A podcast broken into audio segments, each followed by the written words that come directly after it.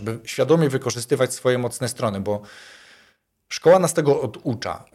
Szeroko pojęta edukacja nas tego oducza, czyli tam jakby przez lata byliśmy ciśnięci, że jeżeli ktoś jest słaby z matmy, to, to na korki z matmy, a jak ktoś jest bardzo dobry z języka angielskiego, to po prostu jest dobry z języka angielskiego i tak naprawdę przez lata ten język mu się zbliża do średniej, a nie odstaje dalej e, in plus do średniej, bo, bo, bo jestem dobry, no to nie muszę nic z tym robić.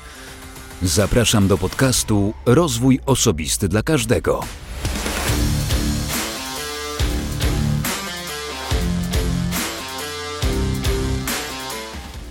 Dzień dobry, cześć. Ja nazywam się Wojtek Struzik, a ty słuchać będziesz 258 odcinka podcastu Rozwój Osobisty dla Każdego, który nagrywam dla wszystkich zainteresowanych świadomym i efektywnym rozwojem osobistym.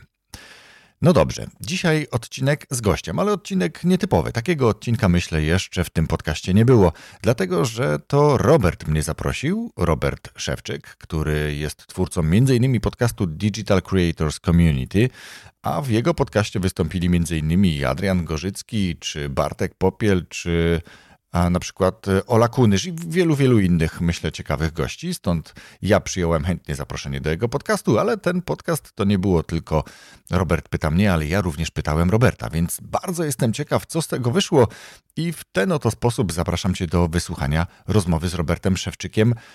Rozmowy, która krąży wokół rozwoju, wokół podcastów. No właśnie, posłuchaj, co z tego podcastu wyniesiesz dla siebie. Zapraszam.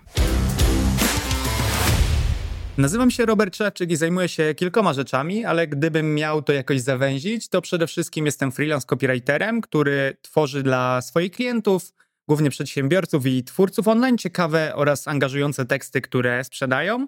Specjalizuję się w tworzeniu maili sprzedażowych, landing page czy stron www.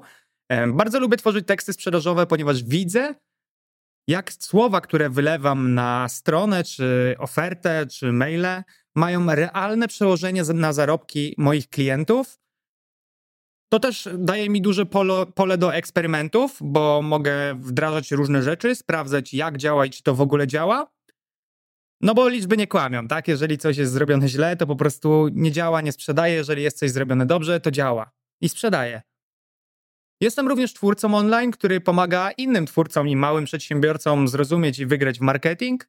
Pokazuje ludziom, że można robić coś, co się kocha, realizować się w tym i zarabiać z tego dobre pieniądze. Ja sam przeszedłem taką drogę od etatu w banku, gdzie byłem doradcą klienta, do bycia twórcą i freelancerem. Mam też y, swoją spółkę, gdzie tworzę produkty edukacyjne razem z moimi wspólnikami.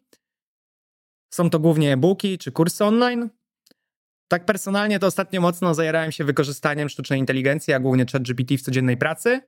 I moją taką misją od niedawna jest pokazywanie ludziom, że warto korzystać z tych narzędzi, bo one już z nami zostaną, czy tego chcemy, czy nie. No i mogą oszczędzić nam mnóstwo czasu, nerwów i pieniędzy, co sprawdza się bardzo dobrze w moim przypadku. Dodatkowo mam swoją społeczność Digital Creators Community, która na ten moment zrzesza około 1800 twórców online, freelancerów i marketerów. To miejsce, którego brakowało mi w sieci, zanim założyliśmy tą własną społeczność na Discordzie, gdzie tak naprawdę wszyscy wymieniamy się wiedzą, kontaktami, wzajemnie się inspirujemy, czy pomagamy, każdy z nas dzieli się swoimi treściami, mówimy, co można zrobić lepiej. Ludzie też publikują usługi, w sensie, jeżeli szukają danej osoby, danego freelancera, agencji czy kogokolwiek innego, to też u nas można znaleźć takie zlecenia. No chyba tyle o mnie. Ja w swoim podcaście pytam gości na przykład o to, jakie narzędzie rozwojowe, jaka czynność, jaka aktywność wpływa, że oni czują się, że mają z tego jakąś wartość, że nauczyli się czegoś nowego. I ciekaw jestem, co to jest u ciebie, Robert. Dobra, fajnie, fajnie, podoba mi się. Bo jeszcze dobrze się trafiłeś z tym pytaniem, ponieważ brakowało mi przez ostatni czas, szczerze mówiąc, czegoś takiego, co by sprawiło, że bo czułem, przez długi czas czułem takie wypalenie. W sensie czułem, że coś robię, ale to było związane, może pieniądze na koncie się zgadzały, ale niekoniecznie dawało mi to jakąś satysfakcję, bo jestem raczej taką osobą, która lubi się czegoś uczyć i takich praktycznych rzeczy, które mogę wdrożyć. I brakowało mi od długiego czasu czegoś takiego, co przy okazji przyda mi się w pracy, przyda mi się na przykład przy tworzeniu treści, ale też będzie taką dla mnie zajawką. I od około dwóch, trzech tygodni nieustannie bardzo dużo czasu poświęcam na naukę ChatGPT.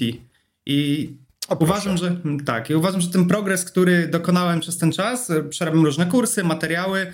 E, sam zacząłem robić taką serię, bo stwierdziłem, że egoistycznym byłoby to trzymać dla siebie, więc też ruszyłem na swoim YouTubie. Powoli dzisiaj drugi odcinek nagrywam, bo co tydzień sobie dałem takie wyzwanie, że jak się cały czas uczę, to będę się dzielił tym, czego się nauczyłem. Bo też wychodzę z założenia, że ludzie się trochę boją tej sztucznej inteligencji. Tam widziałem badania, że 2% Polaków jedynie korzysta z ChatGPT na przykład. Co, co dla mnie to jest no, bardzo mała liczba osób w porównaniu z tym, co to narzędzie może dać, jak co już daje, nie może dać.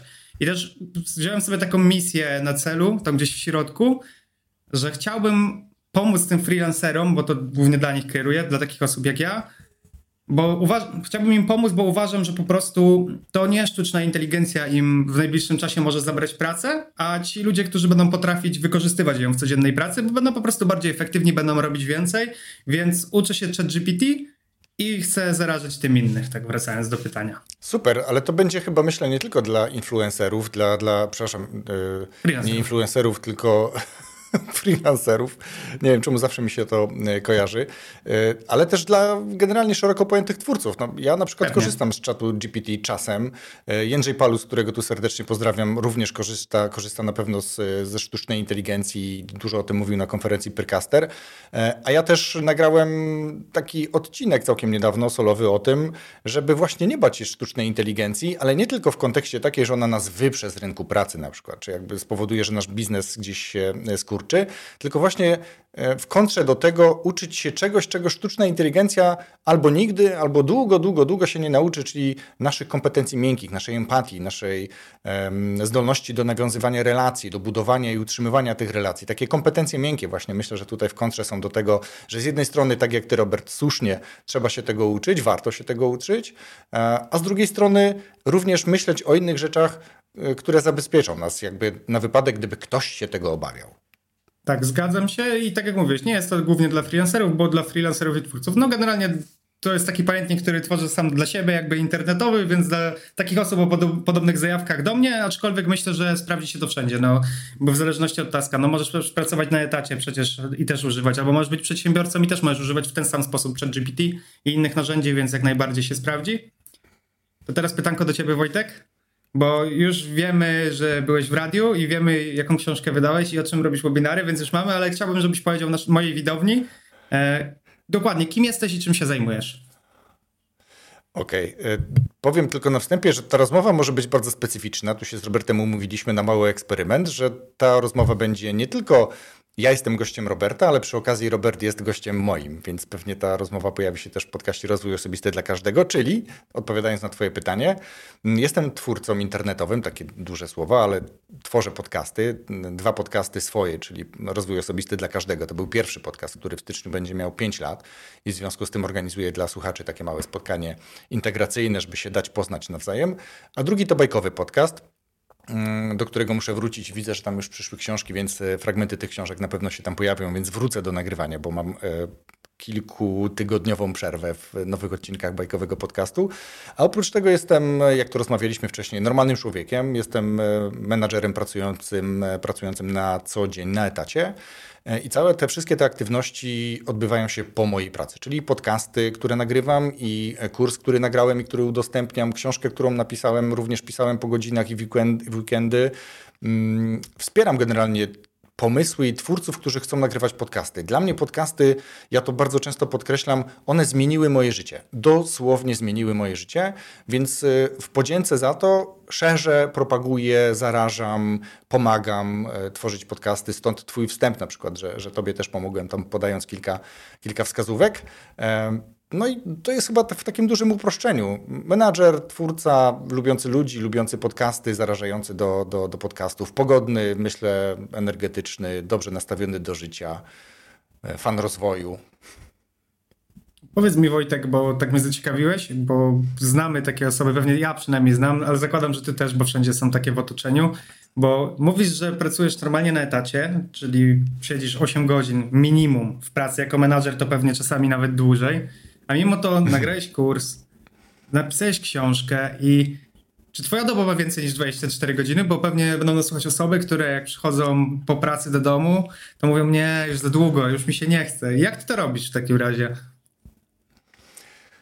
Wiesz co, to jest wiele czynników, mógłbym powiedzieć, dlatego że ja też przeszedłem przez taki etap w życiu, kiedy wracałem z pracy i byłem wrakiem. No, jakby podcast był też trochę taką terapią do tego, żebym tym wrakiem nie był, czyli żeby spowodować, żeby głowa po pracy wyszła z pracy również. Nie? Czyli jakby ten mental po fizycznym wyjściu z biura również y, wyszedł razem z nami, a nie zostawał w tej pracy. Bo myślę, że wiele ludzi, wiele osób pracujących, zaangażowanych w swoją pracę albo trochę przygniecionych pracą czasem, bo, bo były takie momenty, że ja byłem przygnieciony, mm, nie wychodzi z tej pracy nigdy. Czyli jest w tej pracy 24 na dobę, e, praca się potrafi śnić, e, potrafi wybudzić w nocy niejednokrotnie, więc to nie jest nic zdrowego. Mówimy dużo o takim well-beingu, o life balance, work-life balance i tak dalej, więc mm, czy to jest, czy nie jest, są różne teorie, różne, różne szkoły. Dla mnie podcasty były właśnie tym czymś, co pomogło mi się z tego trochę wyleczyć, ale też z drugiej strony zafascynowało mnie to i, mogę powiedzieć, że podcasty i cała ta moja aktywność pozazawodowa jest taką e, pewnego rodzaju potrzebą, ale potrzebą, która stała się możliwa dopiero w pewnym momencie. Ja jestem, jak to lekarz powiedział na, jednych,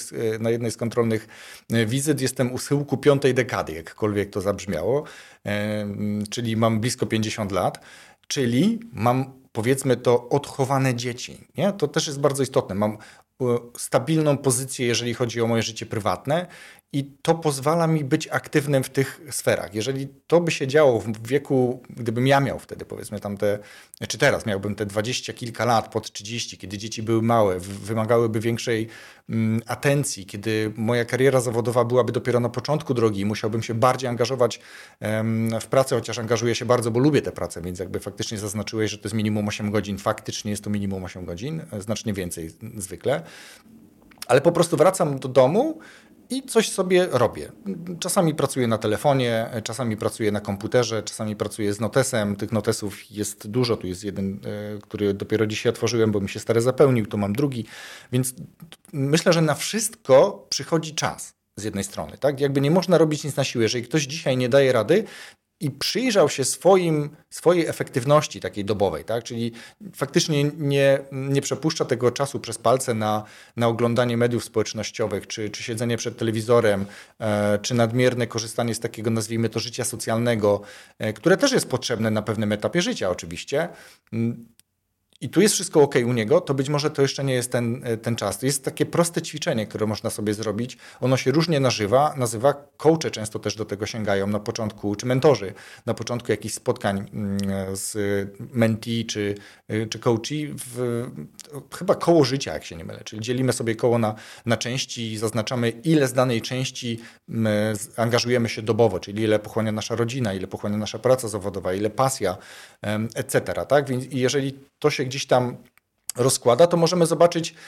bo jakby tak jak sam zauważyłeś, doba ma 24. Jak sobie rozrysujemy proces zaangażowania, czy jakby czas poświęcony na dane aktywności, które sobie tam zdefiniujemy, to żeby na inną aktywność mieć czas, to z czegoś musimy ująć. No, inaczej się po prostu nie da. Nie? To nie, nie jest tak, że dokupię sobie czasu, pożyczę od kogoś czasu. No po prostu nie. I teraz, jeżeli chcę robić jakieś aktywności, to pytanie, czy ja będę się rzadziej spotykał ze znajomymi, czy mm, odejmę tego czasu od, od rodziny, czy odejmę czasu od swojego czasu wolnego, na przykład poświęconego czy to na rozrywkę, czy na rozwój. No inaczej się po prostu nie da. Więc jeżeli ktoś ma z tym problem, to być może to nie jest jeszcze ten czas, chyba że trzeba zrobić inwentaryzację jak ja ten czas, e, jak ja tym czasem swoim gospodaruję i tutaj jest e, najczęściej jest tutaj bardzo dużo rezerw. Do tego stopnia, że ja mam prawie gotowy materiał na, na kurs z tego tytułu, e, tylko skupiam się na razie na innych rzeczach.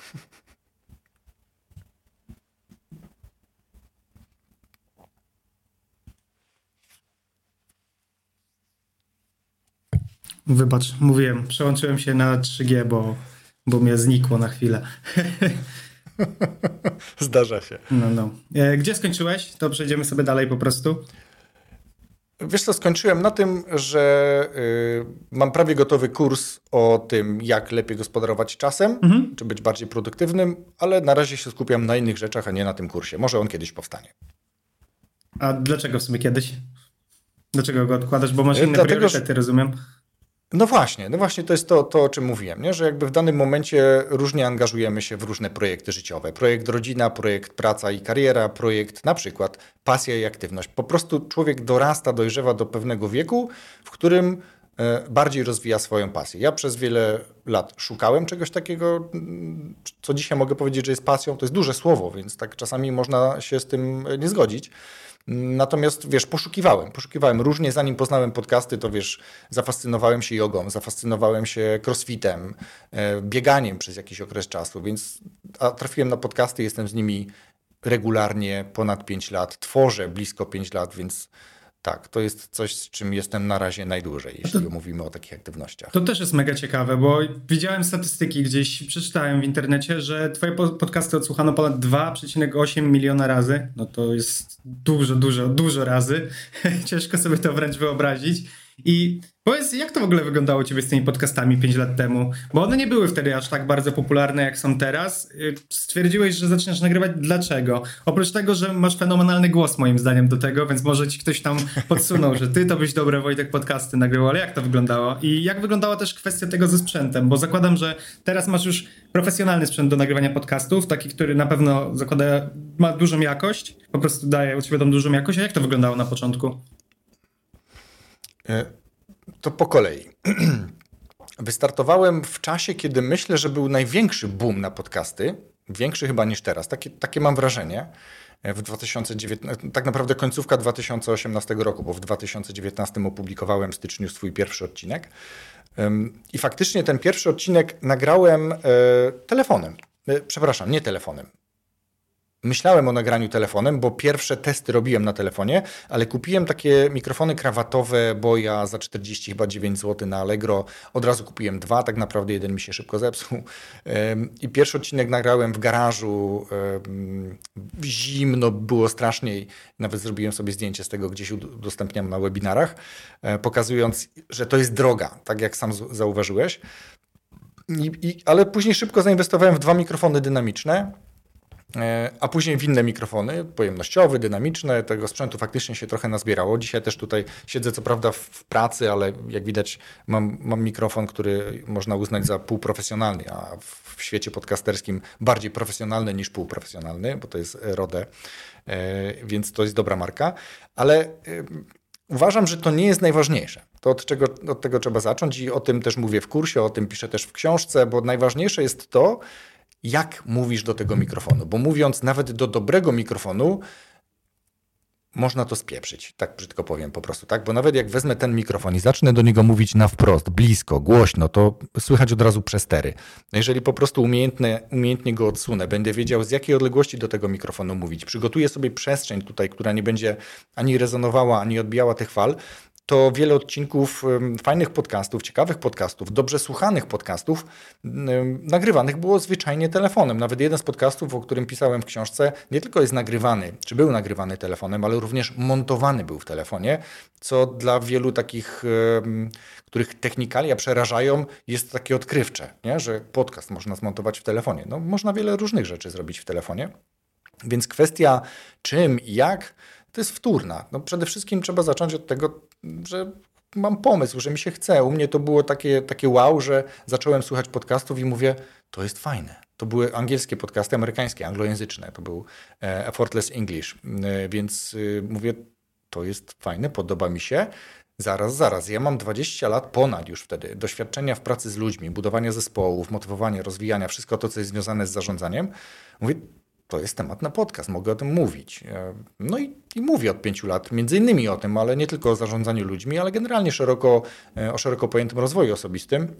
No i sam jak zauważyłeś, jest tam ponad 2,8 e, miliona odsłuchań, natomiast żeby być uczciwym, to, to, jest, to są dwa podcasty.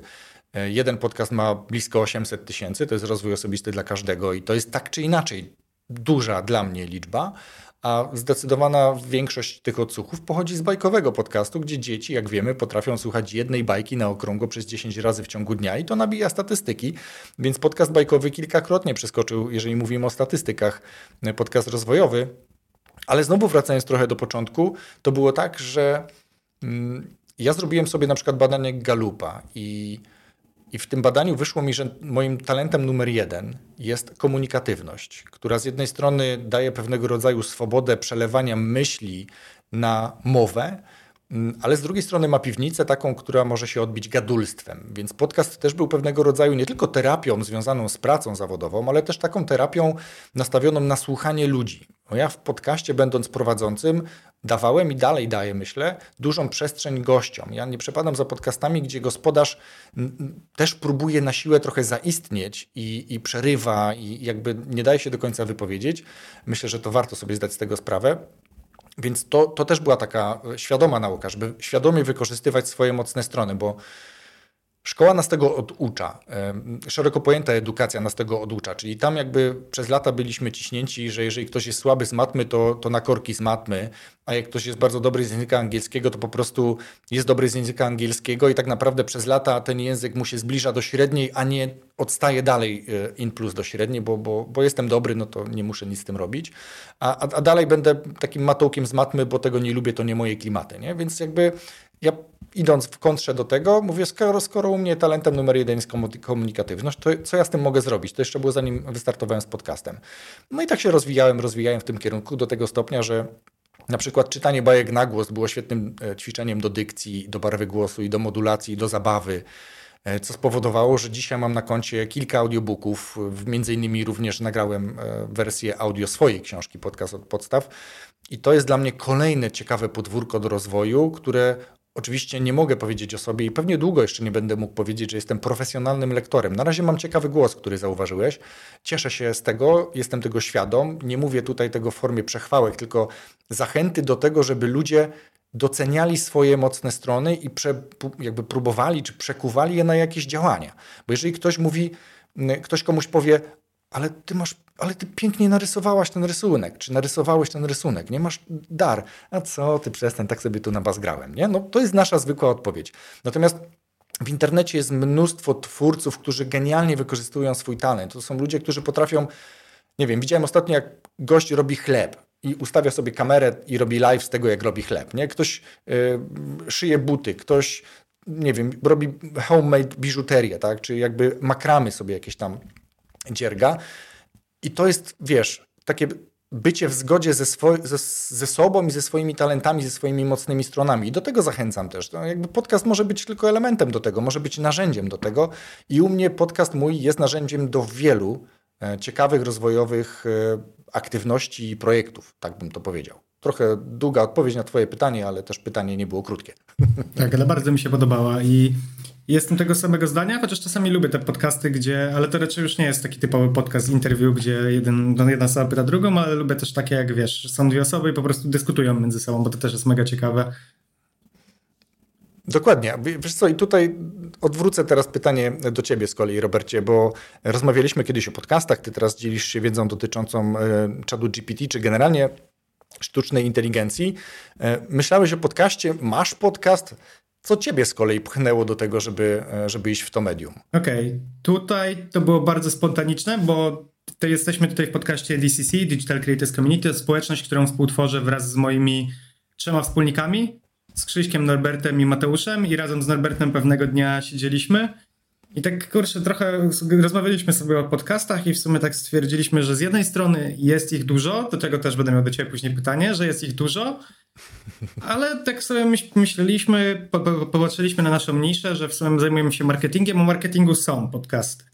Znaleźliśmy ich całkiem sporo, ale tak nie znaleźliśmy takich stricte dla twórców online, co jest bardzo powiązane, ale jednak no nie, jest troszeczkę węższe. No i tak stwierdziliśmy, kurczę, że może by było warto spróbować. No ja też stwierdziłem, pamiętasz może kiedyś się zaprosiłem, bo jeszcze w Emersoftie wtedy pracowałem, tam z Marcinem miałeś rozmowę, tak? W zasadzie też się poznaliśmy. Mhm.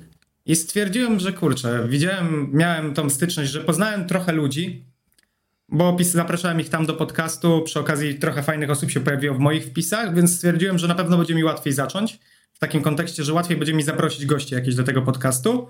Ja też mam wysoki, moim talentem jest komunikatywność, więc mam podobnie, że rozmawiam z ludźmi i mam dos dosłownie też tutaj, tylko wspomnę, tak jak ty, że też uczy mnie to, żeby być cicho i słuchać, bo też mam tak, że zwłaszcza na początku miałem tak, że uciekałem tematem, tego teraz wrócę. E, no i tak jakoś pomyślałem, że kurczę, fajnie byłoby zrobić taki podcast dla twórców i na początku nie miałem na to jakiegoś większego celu, planu, ale teraz na przykład po czasie, tak jeszcze rozwinę to trochę tą myśl, że po czasie uważam, że to był świetny ruch, więc warto założyć podcast, chociażby dlatego, że poznaję tu mnóstwo fajnych ludzi i mogę zadać im jakieś pytanie i często są to osoby, które są dużo dalej ode mnie, gdzie normalnie na przykład albo nie da się do nich iść na konsultacje, albo te konsultacje przykładowo są mega drogie, więc ja mam tutaj tych ludzi na wyciągnięcie ręki, oni, ręki, oni ze mną święcą te 45 minut, godzinę, żeby ze mną porozmawiać. Nic za to nie chcą, bo promuję to też ich markę, też mogą się pokazać. Ja mam tą wiedzę za darmo, inni też mogą ją zyskać, którzy obejrzą, wysłuchają tego podcastu, więc tu każdy wygrywa, więc to jest mega fajne i taką drugą rzeczą, która mi się mega w podcaście spodobało, to jest to, że po pierwsze mogę łączyć ze sobą ludzi, bo na przykład my sobie dzisiaj rozmawiamy, ty byś mi powiedział, że potrzebujesz jakieś osoby, ja bym mógł się zastanowić na przykład, hmm, może rozmawiałem z kimś takim, albo z, ktoś mi mówił z tych osób, z których rozmawiałem, więc to jest mega fajne, bo zdarza mi się łączyć ludzi, co jest fajne w biznesie i w życiu. No i też mi pomaga pod tym względem, że jak mówiliśmy sobie, już tam bez szczegółów, ale mówiliśmy sobie przed nagraniem, że na przykład miałem sytuację, że potrzebowałem prawnika. No i normalnie nigdy nie byłem w takiej sytuacji, żebym potrzebował prawnika do w takich kwestii, ale przypomniałem sobie, że parę odcinków temu był mnie Tomek Palak, który jest prawnikiem, który zna się na tym, więc pierwsza myśl, jaka mi przyszła do głowy, to 5 minut później napisałem do Tomka, hej Tomek, czy masz czas? No i się dogadaliśmy, więc wyszło to bardzo spontanicznie. Lubię rozmawiać i poznawać ludzi, więc myślę, że to jest taką główną tutaj, głównym takim czynnikiem. Plus mogę zrobić coś dobrego i sam się wiele nauczyć, więc to były takie moje główne motywatory. To ja powiem Ci i słuchaczom oczywiście też widzom, dodam, że ja nie ukrywam też zresztą tego. Bardzo często treści w podcaście są z mojej takiej wewnętrznej potrzeby. Ja w danym momencie interesuję się tym, więc szukam takich gości. Przy okazji korzystają ci, którzy być może interesują się tym samym tematem, albo po prostu lubią mój podcast, bo też jest myślę sporo takich. E, I to, co powiedziałeś, to jest jakby działanie dla mnie. Mój podcast rozwija mnie, mój podcast rozwija również tych, którzy tego słuchają. E, I to jest dokładnie to, co powiedziałeś, czyli nawiązywanie relacji, które może kiedyś się gdzieś tam znowu zderzymy, spotkamy i będzie wspólny projekt, albo gdzieś sobie nawzajem pomożemy. Tak? To nie jest tak, że zapraszam kogoś, bo chcę go, nie wiem, wykorzystać, tak? bo mam już jakiś zamysł w głowie, tylko to, tak jak u ciebie, sytuacja całkiem spontaniczna, przypadkowa, nie miałeś pomysłu, musiałbyś szukać kogoś z rekomendacji, a tak to już po prostu miałeś gościa u siebie w podcaście. Nie? Ja mam 250 Teraz będzie w piątek 257 odcinek, z czego myślę, że jakieś 80% to są rozmowy z gośćmi. Tak? Czyli można powiedzieć, no z 200-200 osób w ciągu tych pięciu lat ze spokojem E, tylko w ramach podcastu e, spotkałem, poznałem, rozmawiałem. Jakaś relacja jest większa, mniejsza, kontakt do siebie mamy, mogę odgrzebać w mailach czy w jakichś innych mediach społecznościowych na przykład i, i wrócić do rozmowy. Kilku gości było kilka razy, w sensie e, dwa razy na przykład, tak? Tam nie wiem, czy Agnieszka Wnuk z, odnośnie tematów LinkedInowych na przykład, czy, czy inne osoby, Sandra Martynów. No to się zdarza, że, że goście się powtarzają, ale podcast niesie ze sobą wiele różnych wartości i to będę powtarzał. Tylko trzeba świadomie jakby trochę sobie to kreować. Mamy tak samo, bo ja też z reguły zapraszam ludzi. W sensie czasami jest tak, że większe, jest dużo, nie umiem tego procentowo w sumie określić, ale czasami jest tak, że po prostu zapraszam osoby, które gdzieś tam trafię na przykład w internecie i stwierdzę, że kurczę, to byłby ciekawy gość, ale często mam też tak, że myślę sobie, jaki mam problem na przykład do rozwiązania w moim biznesie, czy w pracy i tak dalej i wtedy kmienię sobie właśnie, z kim mógłbym na ten temat porozmawiać. I to faktycznie działa. Oczywiście nie jest to też głównym celem, także tylko chcę się z kimś mówić na podcast, żeby tylko rozwiązać sobie jakiś problem, ale to jest też fajną okazją do tego właśnie, żeby zaprosić konkretną osobę. I... A miałeś fajnych, ciekawych gości. Tak, ale no mi jeszcze daleko do tylu odcinków i tylu gości, więc no tutaj szapoba mega robota. I... Cierpliwości, wytrwałości, nic więcej. No właśnie jak to było u ciebie? Bo teraz sobie tak wpadłem na takie pytanie, że miałeś takie momenty, że chciałeś przestać nagrywać podcasty? Że miałeś takie momenty zwątpienia? Wiele. Wiele takich momentów. Naprawdę. Trudno mi nawet powiedzieć, czy więcej tych momentów dotyczyło podcastu bajkowego, czy więcej tych momentów zwątpienia, braku motywacji, rezygnacji, trochę takiej dotyczyło podcastu rozwojowego. I przyczyny tego też były bardzo różne. Natomiast y, bardzo tak jak już wielokrotnie mówiłem, podcast jest dla mnie takim narzędziem na wielu frontach i tu między innymi ja nigdy w życiu tak naprawdę nie byłem konsekwentny w czymś. Ja raczej mam tendencję do zapalania się, do rozpoczynania, No i różnie z tym kończeniem było, różnych projektów. Natomiast podcast jest projektem, który nie przestanie od pięciu lat, nieprzerwanie od, od pięciu lat, e, blisko pięciu lat, rozwój osobisty dla każdego, o tym podcaście mówię, pokazuje się regularnie co piątek. Nie było piątku, żeby się ten podcast nie pokazał. I oczywiście, o czym też piszę w książce, jest szereg takich różnych zabiegów, które można sobie przygotować właśnie na ten gorszy czas, właśnie na moment zwątpienia właśnie na moment, z jednej strony warto się przygotować do tego momentu zwątpienia, bo on przyjdzie. Choćby nie wiadomo, jaki to był podcast. Myślę, że Joe Rogan miał nieraz um, chęć rzucić to, to wszystko, nie? Jeden chyba z najbardziej popularnych podcastów na świecie. E, podcastów i podcasterów. Więc jakby tutaj mm, szereg takich rzeczy, które mogą nas przygotować do tego, czyli z jednej strony świadomość tego, że jak sobie pooglądamy na przykład ilość wyświetleń filmów na YouTubie, e, i będziemy chcieli przypiąć te same statystyki do e, podcastów, to to mamy pierwsze rozczarowanie, bo to jest zupełnie coś innego. Tam nie będzie takich e, statystyk. Z kolei może być odwrotnie. E, u mnie na przykład podcasty są chętniej słuchane niż oglądane na YouTubie, no ale ja też nie robię wersji wideo, kiedyś robiłem, dzisiaj raczej wrzucam to automatycznie z mojego profilu hostingowego. Ale z drugiej strony też warto być również na YouTubie, nawet jeżeli to nie jest forma wideo, bo to jest druga na świecie po Google wyszukiwarka treści. Tak? Więc jakby tam trzeba się też umieć e, znaleźć, odpowiednio te treści przygotować. Ja już trochę to zaniedbałem. To jest trochę taki, mm, o czym też piszę w książce, e, taki przypadek, że kiedy osiągasz pewnego rodzaju sukces, to zaprzestajesz czynności, które cię do tego sukcesu doprowadziły. To jest fragment z książki Darena Hardiego, E, chyba Entrepreneur Roller Coaster, jakoś tak, nie, nie, do końca dobrze pewnie wymówiłem. Tej książki akurat nie ma w języku polskim, jest inna jego książka w języku polskim, Efekt kumulacji, Compound Effect, też bardzo dobra, polecam. Mm, ale myślę, że, że chodzi o to, żeby być świadomym tego, że czasami ja tak miałem właśnie na początku. Wychodziłem ludziom z lodówki, to oczywiście w cudzysłowie. E, czyli było mnie dużo. Ja się jarałem tym, żeby komunikować, że mam podcast. I doszedłem do tego takiego momentu, że z jednej strony trochę się tym wypaliłem, a z drugiej strony zobaczyłem, że nawet przy, w momencie, kiedy odpuszczałem komunikowanie nowych treści, nowych odcinków, to statystyki cały czas jakby utrzymywały się na tym samym poziomie, albo lekko rosły, albo lekko spadały, co jest naturalną jakby tendencją.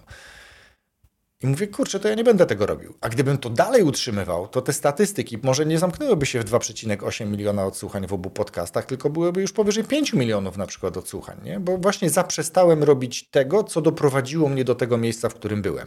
Dzisiaj po prostu dalej się fascynuję tworzeniem podcastów, ale to nie jest y, już to, to samo, co było, co było wtedy. Bardzo fajna odpowiedź i nasunęły mi się kolejne na jej podstawie dwa pytania. Mm, bo odnośnie, pierwsze to jest w ogóle jak promować podcast, bo tak jak mówiłeś, mogłeś to publikować w różnych miejscach, bo to z wszystkim tak jest, każdy twórca, nie każdy twórca sobie zdaje z tego sprawę, bo większość myśli, że sam proces tworzenia jest najważniejszy. W sensie wszystko dają na to, jedną, stawiają często ludzie na tą jedną kartę na sam proces tworzenia, a moim zdaniem prawda jest taka, że możesz stworzyć coś świetnego, fenomenalne, fenomenalne, fenomenalne do, mniejsza, świetnego, zostawmy. Z wrażenia nie mogę się wysłowić. Świetnego, ale no, jeżeli nikt się o tym nie dowie, to nieważne jakie to jest, no bo nikomu to nie pomoże, nikt nie będzie o tym wiedział. Więc jak, jakie są sposoby na taką skuteczną, efektywną promocję podcastu? No, wiesz co, metod jest wiele. Mógłbym się na przykład odnieść do tego, co robi Przemek Górczyk i zachęcić was do tego, żebyście zobaczyli, jak on komunikuje swój podcast, ale tego też nie można jakby odnieść jeden do jeden, bo Przemek wykonał kawał roboty i jakby on dzisiaj publikuje trzy świetne odcinki tygodniowo, co, co jest jakby wyczynem. Chociaż na przykład Wiktor Doktor, którego też przy okazji pozdrawiam, on swój podcast y, publikuje prawie codziennie. No, taki krótki dziennikowy podcast e, dotyczący BSS, więc jakby da się. Nie? To jest tylko kwestia tego, jak sobie te wszystkie procesy poukładam. Ale wracając do Twojego pytania, zacząłbym od tego, żeby traktować podcast jak produkt. Nie? No jeżeli masz produkt, to jakby masz go po to, żeby go sprzedać. Wymyśliłeś go, zrobiłeś, wyprodukowałeś, czy to jest kurs, czy to jest biżuteria, czy to jest but, cokolwiek, chcesz go sprzedać. Więc co robisz, żeby go sprzedać? No jakby komunikujesz, tak? Komunikujesz jego zalety, komunikujesz językiem korzyści, e, opisujesz zalety, walory tego produktu również. Oczywiście niektórzy się skupiają tylko na tym, a nie przedstawiają korzyści. Mm, więc jakby tu technik marketingowych jest wiele. Ale właśnie ta jedna z najważniejszych jest taka, żeby mieć świadomość, że podcast jest produktem. Jeżeli chcesz go sprzedać, patrz, żeby ludzie go słuchali, to traktuj go jak produkt, komunikuj go, przedstawiaj go. Nie mów tylko o tym, tak jak ja na przykład teraz robię znowu, że opublikowałem nowy odcinek podcastu w piątek, robię publikację w piątek czy w sobotę, żeby był nowy odcinek podcastu i znowu przez tydzień nic się nie dzieje. Nie? To nie jest droga, to nie jest dobre rozwiązanie. Jeżeli mówimy o promocji, to ta promocja powinna odbywać się permanentnie cały czas i w mediach dedykowanych do odbiorców, którzy do których dedykowany jest podcast. Nie? To jest jakby jedna z takich rzeczy, która na początku książki jest dosyć istotna, myślę, czyli Um, oczywiście tam jest szereg istotnych rzeczy, ale jedną z takich istotnych rzeczy jest określenie grupy docelowej. Kto będzie moim słuchaczem? Gdzie jest ten słuchacz? Jak on spędza czas? Jak ja do niego dotrę? Jakby szereg takich pytań, które sobie należy zadać, a później w ramach odpowiedzi, jakie sobie udzielimy, szczerze i uczciwie, albo poprosimy kogoś o wsparcie w udzieleniu takich odpowiedzi, no to możemy przygotować jakieś działania marketingowe, promocyjne związane z tym, żeby te treści z podcastu docierały do nowych. Ale to też znowu e, wrócę. Nie komunikujemy samych odcinków, ale komunikujemy szeroko zakrojoną działalność związaną z podcastem. E, wrzucam na przykład, jeżeli komunikuję swoje treści w mediach społecznościowych typu Instagram czy, czy TikTok, mm, to nie tylko publikuję nowe informacje o nowych odcinkach, ale mówię na przykład, właśnie skończyłem nagrywać w jakąś rolkę, gdzieś tam jakąś relację wrzucam. Tu właśnie tak się odbywa montowanie. Tu właśnie się umawiam z tym gościem, albo właśnie się spotkałem z tym gościem. Wiesz, życie za, za, jakby, wiesz, takie behind the scene, nie? Czyli w sensie to, co się dzieje za kulisami. Więc to, to jest jakby, myślę, dobra droga i nawet jak pokazałem taki diagram na, na jednym z webinarów, to później dostałem odpowiedź od kolegi Roberta, który nagrywa ciekawy, niszowy e, podcast o, o designie takim um, głównie w kontekście łazienek, powiedzmy tak. Więc tu Roberta też pozdrawiam. I on powiedział, Wojtek, to działa. Nie? I to jakby nie ma nic dla mnie lepszego, jeżeli ja mówię, że jakaś metoda, o której ja opowiadam, nie jest po pierwsze tylko wymysłem, bo ja jestem przekonany, że to tak działa, bo ja to też przetestowałem u siebie i później ludzie mówią, tak, u mnie to też działa. No tak działa, po prostu, więc yy, tylko znowu, to jest inwestycja czasu, czasem pieniędzy, żeby, żeby dotrzeć z tym komunikatem do odbiorców, ale żeby dotrzeć z komunikatem do odbiorców, to wrócę do tego, co mówiłem. Muszę wiedzieć, kto jest moim odbiorcą, gdzie on jest, jak spędza czas, jakie problemy mój podcast rozwiąże, co mu zrobi mój podcast czy moje treści. Czy to będzie kwestia tego, że e, on będzie szukał rozrywki, czy jakichś konkretnych wskazówek, tak? W zależności od tego, w jakiej branży czy w jakiej niszy te nasze treści podcastowe są, e, treści audio są udostępniane. Więc to jest szereg działań i pewnie można by tylko o tym mówić znacznie dłużej. Czyli, bo teraz to jest tak, czyli jednym z takich błędów podstawowych, czyli jest to, że ktoś nie określi tej grupy docelowej, jednak do której chce komunikować podcast. A jakie są według Ciebie takie trzy największe błędy poza tym, które mogą przekreślić szansę na to, że nasz podcast, nie wiem, pójdzie dalej, wybije się, osiągnie sukces?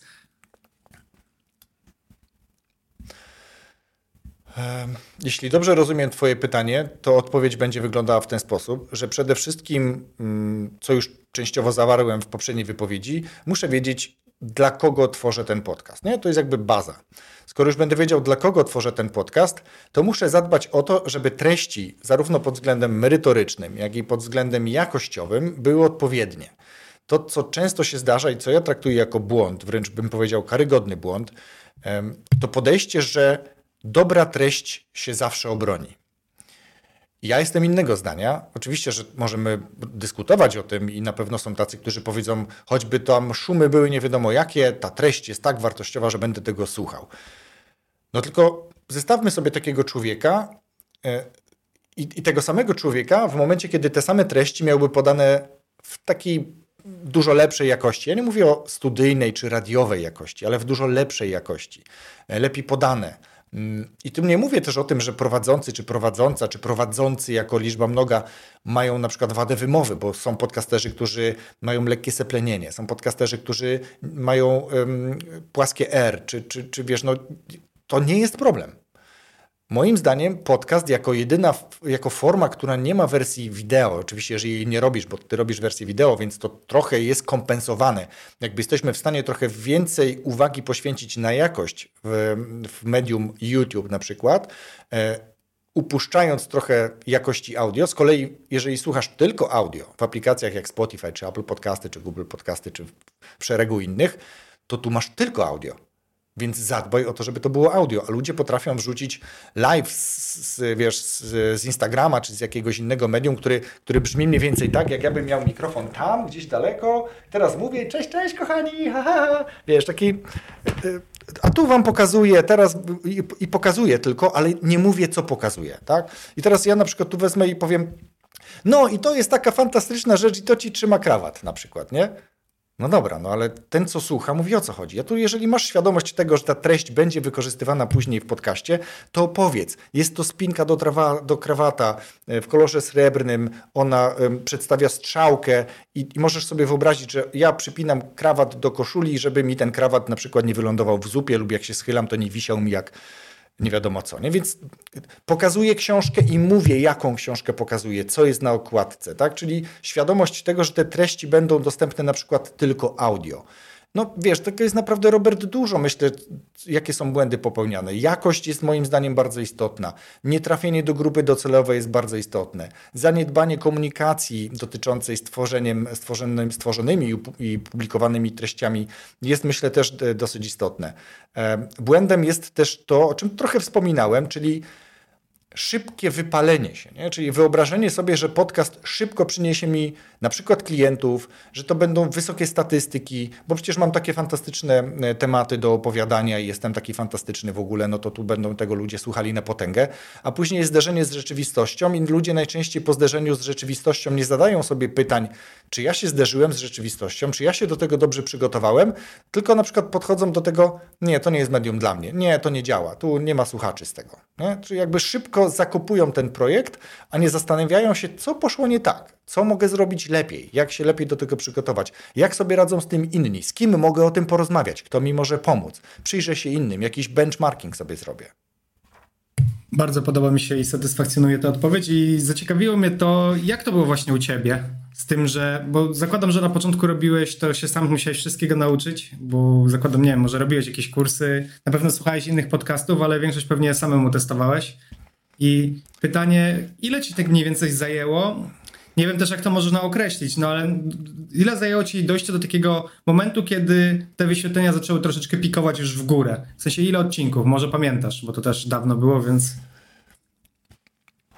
Zacznę, Robert, od tego mm, i, i, i kochani słuchacze i widzowie, że ja jestem trochę takim wypaczonym pod paroma względami e, specyficzną jednostką, bo ja mam masę lat doświadczenia w korporacji, a w korporacjach dużo rzeczy się mierzy, liczy i jakby porównuje.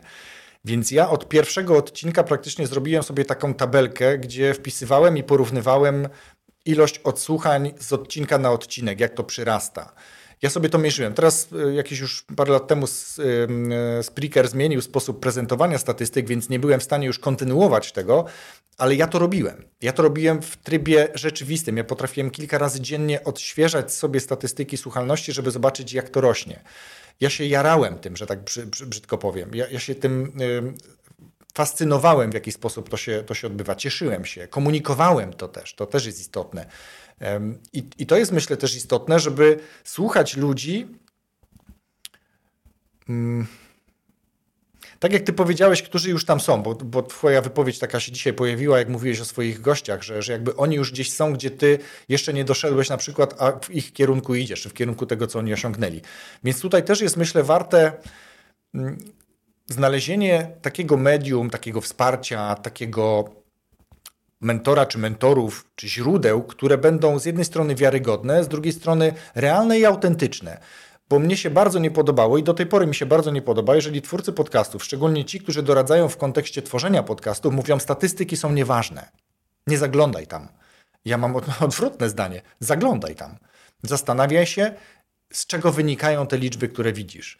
W kursie mam specjalny moduł o tym, jak interpretować te statystyki, bo samo wyświetlenie, że, że, że, że zostało to odsłuchane, jest nieadekwatne, bo kilkanaście sekund jak się nie mylę już teraz, kilkanaście sekund mm, odsłuchania już się zalicza jako odsłuchanie odcinka.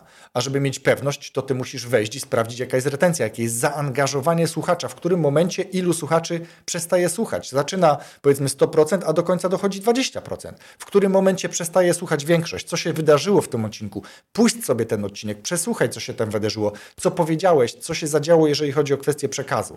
I taka analiza statystyk jest analizą, która może dać ci wartość dodaną, bo mówisz, tu powiedziałem taką głupotę, tak? Albo tu się tak zachowałem, albo mm, w tytule było coś, co miałem dostarczyć, a tego nie dostarczyłem. Bo używam tytułów clickbaitowych, jak, w, jak w Onecie, czy, czy, w, czy w jakichś innych tam em, serwisach takich informacyjnych, nazwijmy to, trochę, które nas kupują clickbaitami i jak przeczytamy, że polska reprezentacja mistrzem świata, mówimy, jo, polska reprezentacja, wchodzimy, a to oni są w ping-ponga chyba, tak, albo w jakąś inną dyscyplinę niszową, której nikt nie śledzi.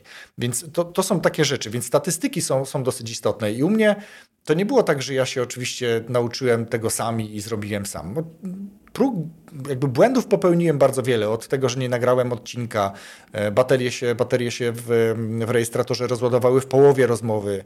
Wiele tego było, naprawdę dużo. Ale to pozwoliło mu zbudować jakieś checklisty i tymi checklistami później dzielić się w kursie. Ale też kwestia taka, że ja na przykład nie wiedziałem, jak, jak zrobić, że jak ja mam już nagranie, prozaiczna rzecz, e, ale dzisiaj o dziwo są ludzie, którzy o to dalej pytają, więc to nie jest tak. Jakby żyjemy w swoich bańkach, nie? To jest taka klątwa wiedzy trochę.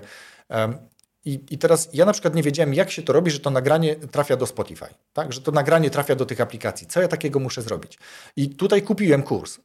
E, kurs, który mi pomógł. Oczywiście ja nie potrzebowałem całej wiedzy z tego kursu, ale nigdzie indziej nie znalazłem tego materiału, więc uznałem, że zainwestuję te tam 200-300 zł wtedy. I, I to mi pomogło, rozwiązało mój problem i poszło. Tak? Jakby ta blokada została przewrócona i domino posypało się dalej. E, I dlatego też namawiam do tego, żeby znaleźć, na, najlepiej znaleźć jedną osobę, jednego mentora, jednego kogoś, kto się tym dzieli. Tych osób też jest dużo. Ja jakby nie jestem jedyną osobą i nie namawiam do tego, żeby akurat mnie obserwować, czy, czy, czy jakby mój kurs kupować, bo jest i Marek Jankowski, i, i e, Marcin Hint. No jest naprawdę kilka tych osób, które wspierają innych. Tylko każdy z nas, uwaga, zaznaczę, co też nie jest chyba niczym nowym, specjalizuje się trochę w czymś bardziej. Nie? Ktoś się bardziej będzie specjalizował w sprzęcie, bo jest bardziej techniczny i będzie więcej materiału poświęcone właśnie sprzętowi, albo trochę bardziej będzie dopieszczony materiał związany ze sprzętem. Ktoś inny będzie czuł się ekspertem w sferze postprodukcji, będzie opowiadał o tym, jak edytować, jakich używać interfejsów, jakich wtyczek i tak dalej, jakich programów, jak się tym posługiwać. Ktoś inny z kolei będzie ekspertem w marketingu i będzie opowiadał, jak komunikować nowe odcinki podcastu. Ja komunikuję wszystkiego po trochu. Ja nie jestem ekspertem technicznym. W moim kursie ja opowiadam o tym, w książce zresztą też, staram się mówić prostym językiem do ludzi, którzy nie potrzebują być ekspertami, którzy nie muszą wiedzieć, jaka jest charakterystyka mikrofonu. Co to jest mikrofon kardioidalny? Ty masz wiedzieć, jak masz użyć ten mikrofon. Jak masz do niego mówić? To może być twój telefon. To może być naprawdę prosty, stary mikrofon, nawet mikrofon krawatowy. Oczywiście nie polecam ich, ale jeżeli ktoś taki ma i chce zacząć, niech zacznie tym, co ma. Niech się tylko nauczy dobrze z tego korzystać. Więc jakby tych możliwości jest oczywiście bardzo wiele, stąd fajnie jest mieć jedną osobę, która cię przeprowadzi od początku do końca, tak jak książka Podcast od podstaw. Ona też nie rozwiąże tematów, bo przeczytasz i dalej być może nie możesz sobie pewnych rzeczy wyobrazić, jak one od początku do końca wyglądają. Kursy są pod tym względem trochę jednak lepsze, albo konsultacje na przykład, tak? bo w trakcie konsultacji dochodzi też czasami, czasami do, do burzy mózgów. Ostatnio w trakcie konsultacji wymyślaliśmy po raz kolejny, bo to już w innej konsultacji też zrobiłem, wymyślaliśmy nazwę podcastu, żeby była spójna z tematem, z, z jakby autentycznym przekazem twórcy tego podcastu. Więc to są takie rzeczy, które, które pomogą. I, I co jest istotne, a od czego też zacząłeś, nie bać się popełniać błędów. Kurde, no naprawdę, my jesteśmy jakby trochę zbici przez życie, znowu wrócę do tej edukacji, że my się boimy popełniać błędy. Bo jak źle coś zrobiłem, to się klasa ze mnie śmiała, bo jak źle coś zrobiłem, to dostałem pałę z jakiegoś przedmiotu. Tylko jak się inaczej nauczyć, jeżeli się ty tego nie potkniesz, nie? To jest jazda na rowerze. No, ile razy ktoś miał obdarte kolana? Ile razy ktoś skakał do wody albo uczył się pływać najpierw na płytkiej, tak? ale uczył się pływać i dopiero później może płynąć gdzieś dalej. Oczywiście są ludzie, którzy uczyli się pływać, pływają na płytkiej, ale na głęboką nie wypłyną. Ale to jest zupełnie jakby inna, e, inna kwestia, to już są pewne blokady mentalne, to są pewne traumy czasem być może, tak? Więc to, to wiele czynników jest, ale wracając do podcastów, popełniajcie błędy, próbujcie, eksperymentujcie, e, korzystajcie z różnych sprzętów i pytajcie ludzi. Pytajcie ludzi. Jeżeli odpowiedź cię nie satysfakcjonuje, to pytaj dalej, bo co też jest o ironio ciekawe i często e, trafiałem na coś takiego i w książce też o tym wspomniałem. E, czasami ktoś nie, nie potrafi, boi się zapytać. Boi się zapytać na grupie ekspertów, bo uzna, że to pytanie jest tak proste w odpowiedzi, że go wyśmieją na tej grupie. Z kolei ktoś, kto już ma odwagę zapytać i zapyta, to dostaje taką odpowiedź, że mi kopara opada jak czytam. Mówię, rany boskie, komu ty to człowieku napisałeś? Co ten ktoś ma z tą odpowiedzią zrobić? Wytłumacz mu, on nie ma o tym pojęcia, jak dziecku to wytłumacz, żeby to ta osoba zrozumiała. I dlatego książka jest pisana językiem prostym, dlatego kurs jest mówiony i pokazywany językiem prostym. No tego w kursie mój syn na przykład zrobił dwie lekcje od montażu, bo co ja będę jakby uczył ludzi montażu, jeżeli mój syn od czterech lat montuje mój podcast, a ja nie montuję nic od czterech lat, to dlaczego ja mam tego uczyć? No bądźmy uczciwi. Więc to są takie rzeczy, żeby się nie wstydzić o tych rzeczach mówić, nie wstydzić popełniać błędów i też prosić o pomoc. Ja pomogłem, poprosiłem syna o pomoc i syn nagrał dwie zarąbiste lekcje dotyczące tego, jak montować podcasty w dwóch różnych aplikacjach. Nic prostszego. Właśnie, bo chciałem zapytać odnośnie do kursu i książki, to jest bardziej tak dla początkujących wiedza, czy to czy myślisz, że tam osoby bardziej zaawansowane też znajdą coś dla siebie? Znaczy, bądźmy uczciwi. To jest treść zarówno w kursie, jak i w książce dla osób początkujących. Hmm. Natomiast co, co dla mnie jest szalenie miłe i wartościowe, to osoby, które dostały książkę w wersji takiej edytorskiej jeszcze e, do przeczytania, a to, byli już, to były już osoby, które tworzą podcasty, napisały mi, w, poza rekomendacją, której jakby udzieliły, napisały mi, że kurczę, super, sam kilka rzeczy dla siebie wyciągnąłem. Na przykład Dominik Juszczyk mi tak napisał. Nie? Więc jeżeli człowiek, który od lat nagrywa podcasty, dłużej niż ja, był gościem jednych z pierwszych, w jednym z pierwszych moich odcinków podcastu, za co bardzo Dominikowi dziękuję, to to jest dla mnie coś. Nie? To, to jakby znowu i gdybym ja teraz przeczytał inną książkę, zresztą słuchałem dziesiątek odcinków podcastów, również anglojęzycznych, właśnie w temacie takim, żeby coś zrobić ze swoim podcastem i też eksperymentuję. Od jakiegoś czasu mniej, ale, ale tych eksperymentów w moim podcaście, gdyby ktoś posłuchał pierwsze kilka, kilkanaście odcinków i ostatnie kilka czy kilkanaście, no to moim zdaniem nie tylko pod kątem jakości, ale właśnie tej kwestii też um, procesu czy, czy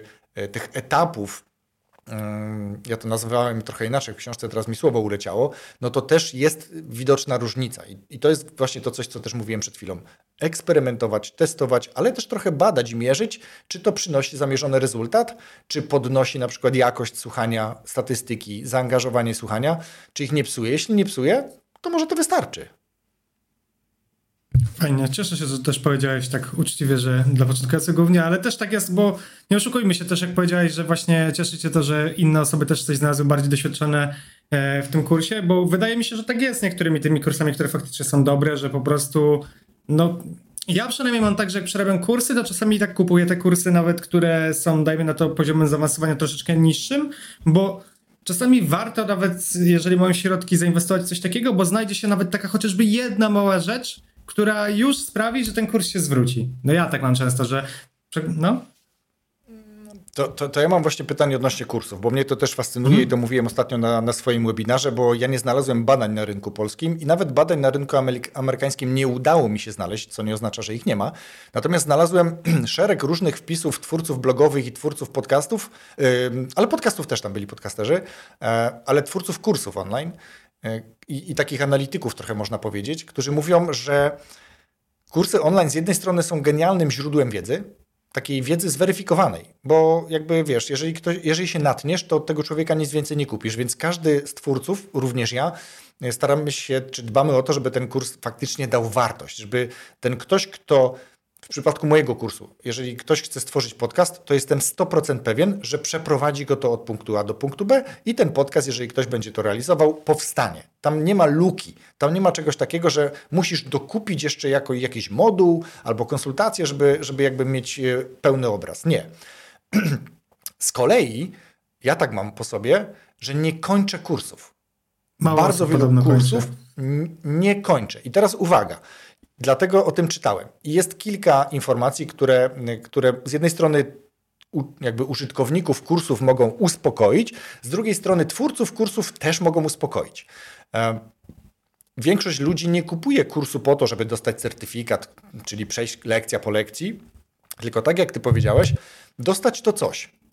Tak jak ja w kursie, który kupiłem, pierwszy kurs to był chyba pierwszy kurs, jaki kupiłem, ponieważ zblokowało mnie to, jak ten plik audio ma się trafić do tej aplikacji, mm, to ja nie przeszedłem go od A do Z. Ja znalazłem, znaczy zacząłem go oczywiście, ale doszedłem do momentu, który odpowiedział na moje główne pytanie. Jak to zrobić? Koniec. Kupiłem kurs o WordPressie, żeby dowiedzieć się czegoś. Kupiłem kurs o MailerLite, e, żeby się dowiedzieć czegoś. Nawet kontaktowałem się z twórcą tego kursu, czy to tam jest. Powiedział mi, że jest. Było, ale nie do końca to, co ja chciałem.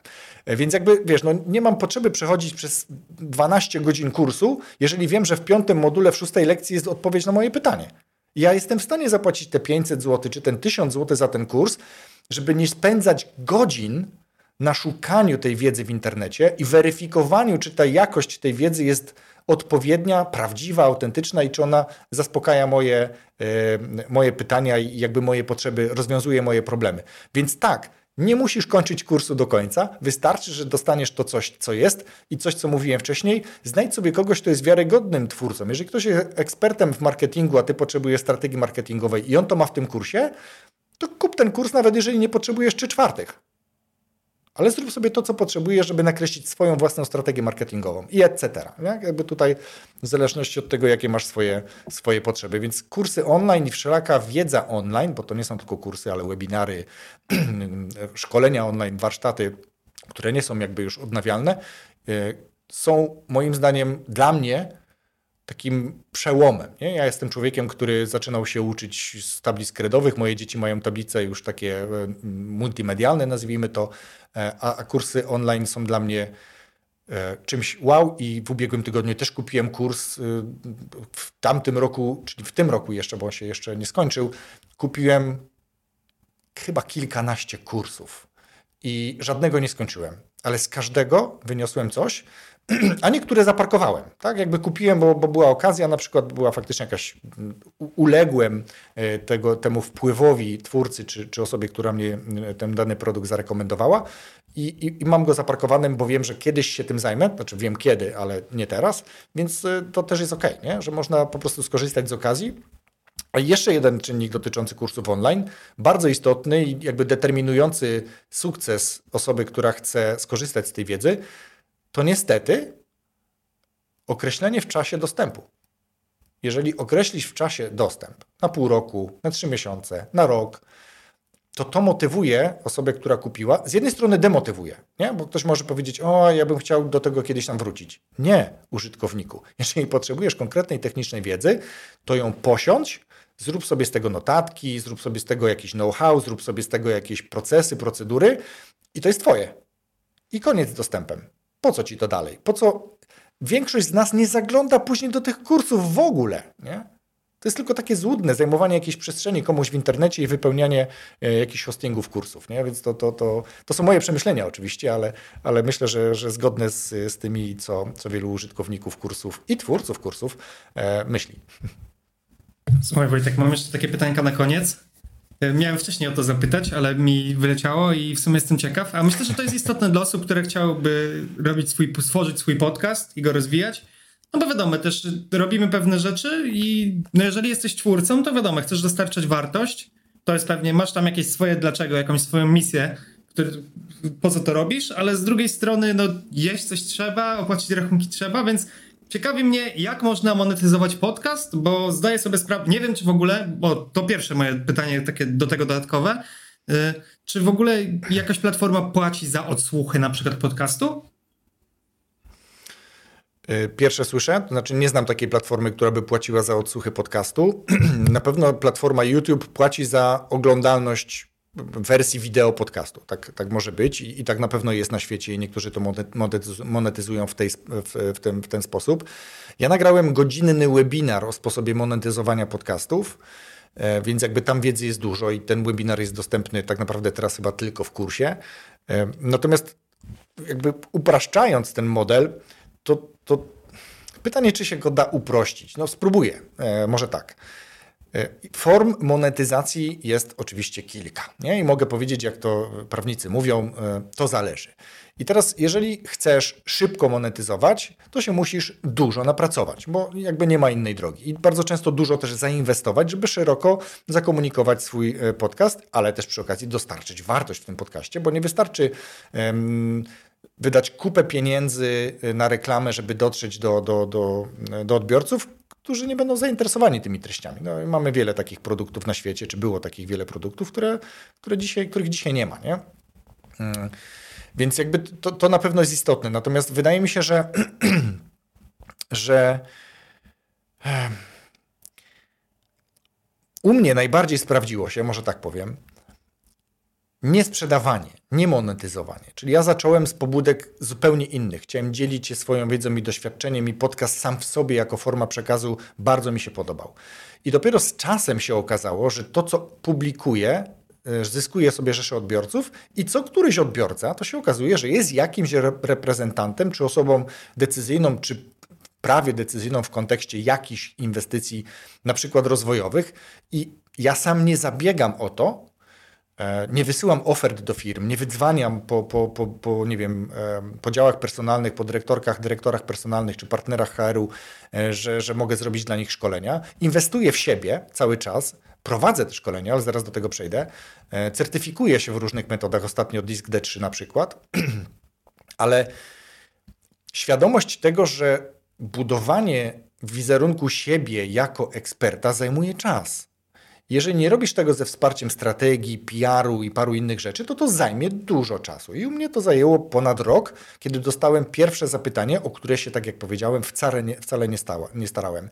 I wszystkie projekty, które zrobiłem do tej pory, praktycznie były przy okazji i dzięki podcastowi. Ktoś napisał, zadzwonił, napisał maila. E, proszę o przygotowanie oferty na taki webinar, albo na takie szkolenie, albo na takie warsztaty. I ja mówię, dobrze, przygotowywałem ofertę, wysyłałem i najczęściej podejmowaliśmy współpracę. I to jest, myślę, taka rzecz, do której sam namawiam, czyli żeby Twój podcast był marketingiem Twoich treści, był takim, taką tubą na świat Twojej wiedzy, Twojej eksperckości. I prędzej czy później ktoś do Ciebie w ten sposób dotrze, jeśli to będzie faktycznie dla tych odbiorców wartościowe. Ale można oczywiście to monetyzować na wiele innych sposobów. Przemek Górczyk dzisiaj jakby żyje ze swojego podcastu, mówił o tym u pana Okienko w wywiadzie. Oczywiście kosztowało go to wiele pracy.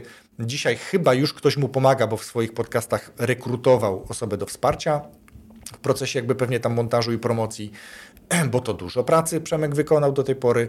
Przygody przedsiębiorców, genialny kanał od lat, który y, zresztą miałeś y, u siebie chyba Adriana, jak się nie mylę, Gorzyckiego, więc, więc y, rozmawialiście. Więc to też jest droga, to nie jest tylko podcast. Tam jest kanał na YouTubie, który dzisiaj jest genialnie monetyzowany. To jest genialna konferencja Świętokapitalizmu, która również ma bilety w cenach takich, gdzie naprawdę profesjonalne konferencje e-commerce'owe i nie tylko e-commerce'owe potrafią kosztować tyle, co święto kapitalizmu. Nie? Więc to jest kwestia pomysłu na siebie, a później już jakiegoś procesu, świadomości, świadomego dążenia, planu i realizowania tego planu, dostosowywania go do tego, co się dzieje na świecie, bo pojawiła się nagle pandemia i wiele projektów biznesowych po prostu tak kolaps, nie? W sensie, wiesz, przewróciło się.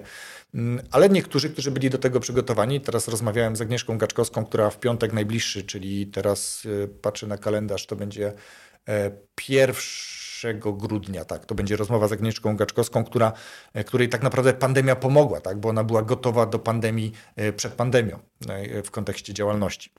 Więc to, to jest, myślę, że wiele pomysłów na monetyzowanie, szukanie partnerów, sponsorów, patronów, bo ja mam, nie wiem, dwadzieścia kilka osób chyba dzisiaj, nawet trochę wstyd powiedzieć, ale dawno nie zaglądałem na patrona i tam nawet nie wiem, ile tam się uzbierało pieniędzy, ale jakby łącznie to wiem, że tam chyba ludzie już przekazali mi przez te e, 3-4 lata, bo chyba wtedy się pojawił pierwszy patron, łącznie chyba ponad 20 tysięcy. Tak jak mówię, no mówię trochę z pamięci, a to się mogło zmienić, może tam już 30 jest, nie wiem. Więc no tych sposobów monetyzowania jest wiele i teraz znowu, to może być tak, że to jest dodatek, który wystarcza ci na zapłacenie komuś, żeby ci montował podcast. E, i to jest ok dla ciebie, a możesz chcieć to bardziej rozwijać? I na przykład e, gdybym ja przeszedł na emeryturę, albo ktoś powiedział, Wojtek, dziękujemy Ci bardzo już, tak, zrobiłeś kawał roboty w tej firmie, ale, ale czas jakby zmierzyć się z rynkiem pracy, no to ja nie wiem, czy ja bym wrócił gdzieś do, do kogoś pracować, czy po prostu wtedy faktycznie zmuszony do tego nie skoncentrowałbym się na, na tej aktywności swojej, którą dzisiaj traktuję jako aktywność pozazawodową, żeby się na niej skupić i wspierać innych w ramach ich kompetencji miękkich, w ramach e, przerabiania ich projektów drukowanych na projekty audiobookowe, czy jakiekolwiek inne aktywności, które do tej pory robiłem. Wystąpienia publiczne. Ostatnio byłem gościem w firmie i prowadziłem godzinne wystąpienie dotyczące zmiany, dużo mówiąc trochę o swojej zmianie osobistej. E, dobrze odebrane wystąpienie, więc to jest kolejny obszar, który dzięki podcastom mogłem rozwijać i dzięki temu mogę dodatkowo sobie zarabiać, mieć na jakieś swoje aktywności, na jakieś swoje gadżety, na nowy mikrofon, na nowy rejestrator czy coś w tym rodzaju. Mm, bardzo fajnie. Mam już takie dwa luźniejsze pytania na koniec. Pierwsze to trochę E, pierwsze to takie trochę brzmi, będzie brzmiało jak e, z, właśnie pytanie rekrutacyjne, to się często goście śmieją. E, I tutaj znowu tylko napomknę, że ogranicza się wyobraźnia. Możesz miksować, robisz, robić co chcesz.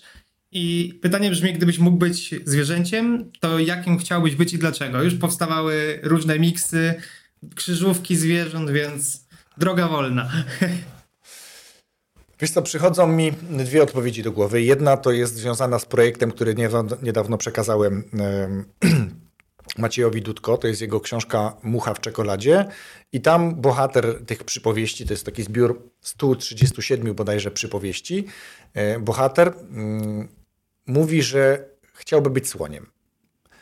I na, na pytanie dlaczego, no to mówi, że słoń jakby mm, nigdzie się nie śpieszy, idzie gdzie chce, sięga trąbą do tego jedzenia, które, które chce. Drapieżnicy go, drapieżnicy czy drapieżniki go nie atakują, bo jakby trochę się go boją, on tam nazdepnie coś zrobi, więc jakby jest spokojny, jest bezpieczny. O, jedyne co to kłusownicy, tak? którzy, którzy dla kości słoniowej czy, czy, czy, czy jego kłów są w stanie go e, zastrzelić, więc jakby słoń, tak? Ale to nie jest moje.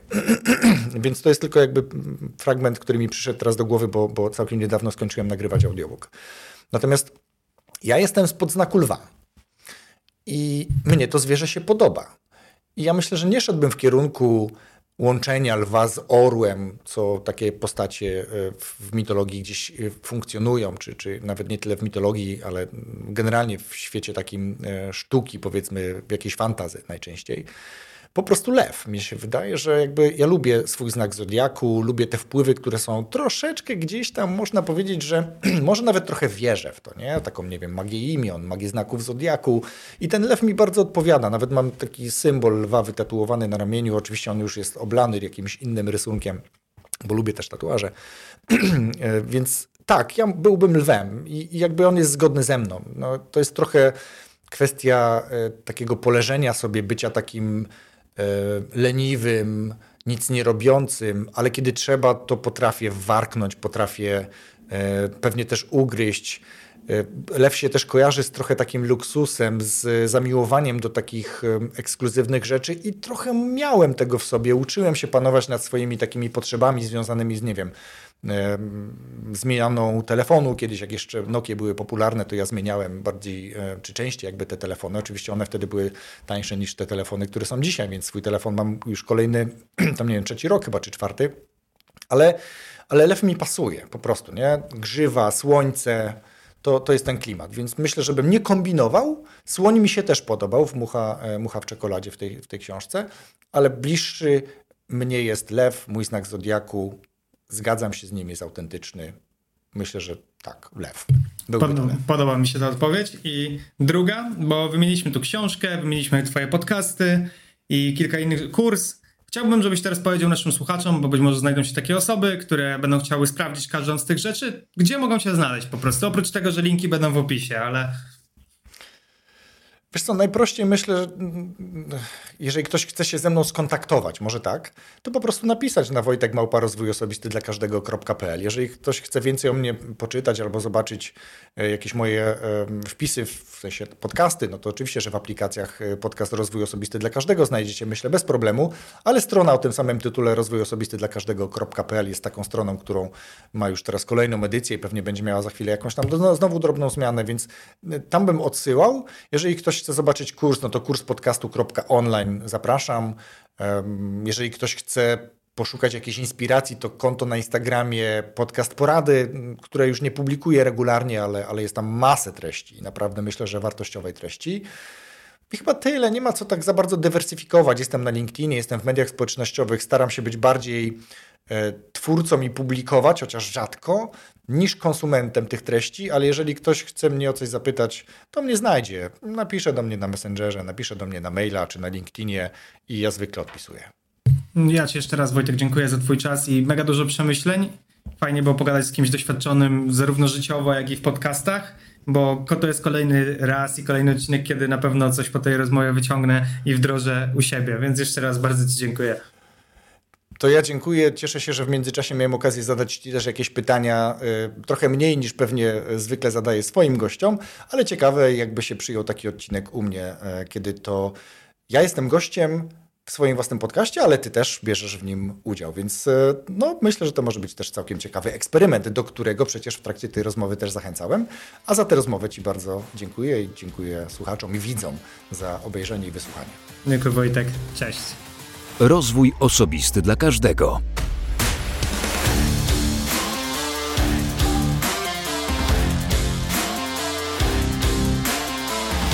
Dzięki za wysłuchanie tej rozmowy. To było ciekawe dla mnie doświadczenie i mam nadzieję, że dla Ciebie również. Bardzo jestem ciekaw, co interesującego, co wartościowego w tym podcaście usłyszałeś, usłyszałaś dla siebie. Jeśli chcesz się tym podzielić, będzie mi bardzo miło. Wystarczy, że napiszesz do mnie gdzieś w mediach społecznościowych albo na przykład na adres wojtekmałpa dla każdego.pl. A ja tym samym zapraszam na kolejny nowy odcinek już za tydzień w piątek jego premiera. Wszystkiego dobrego.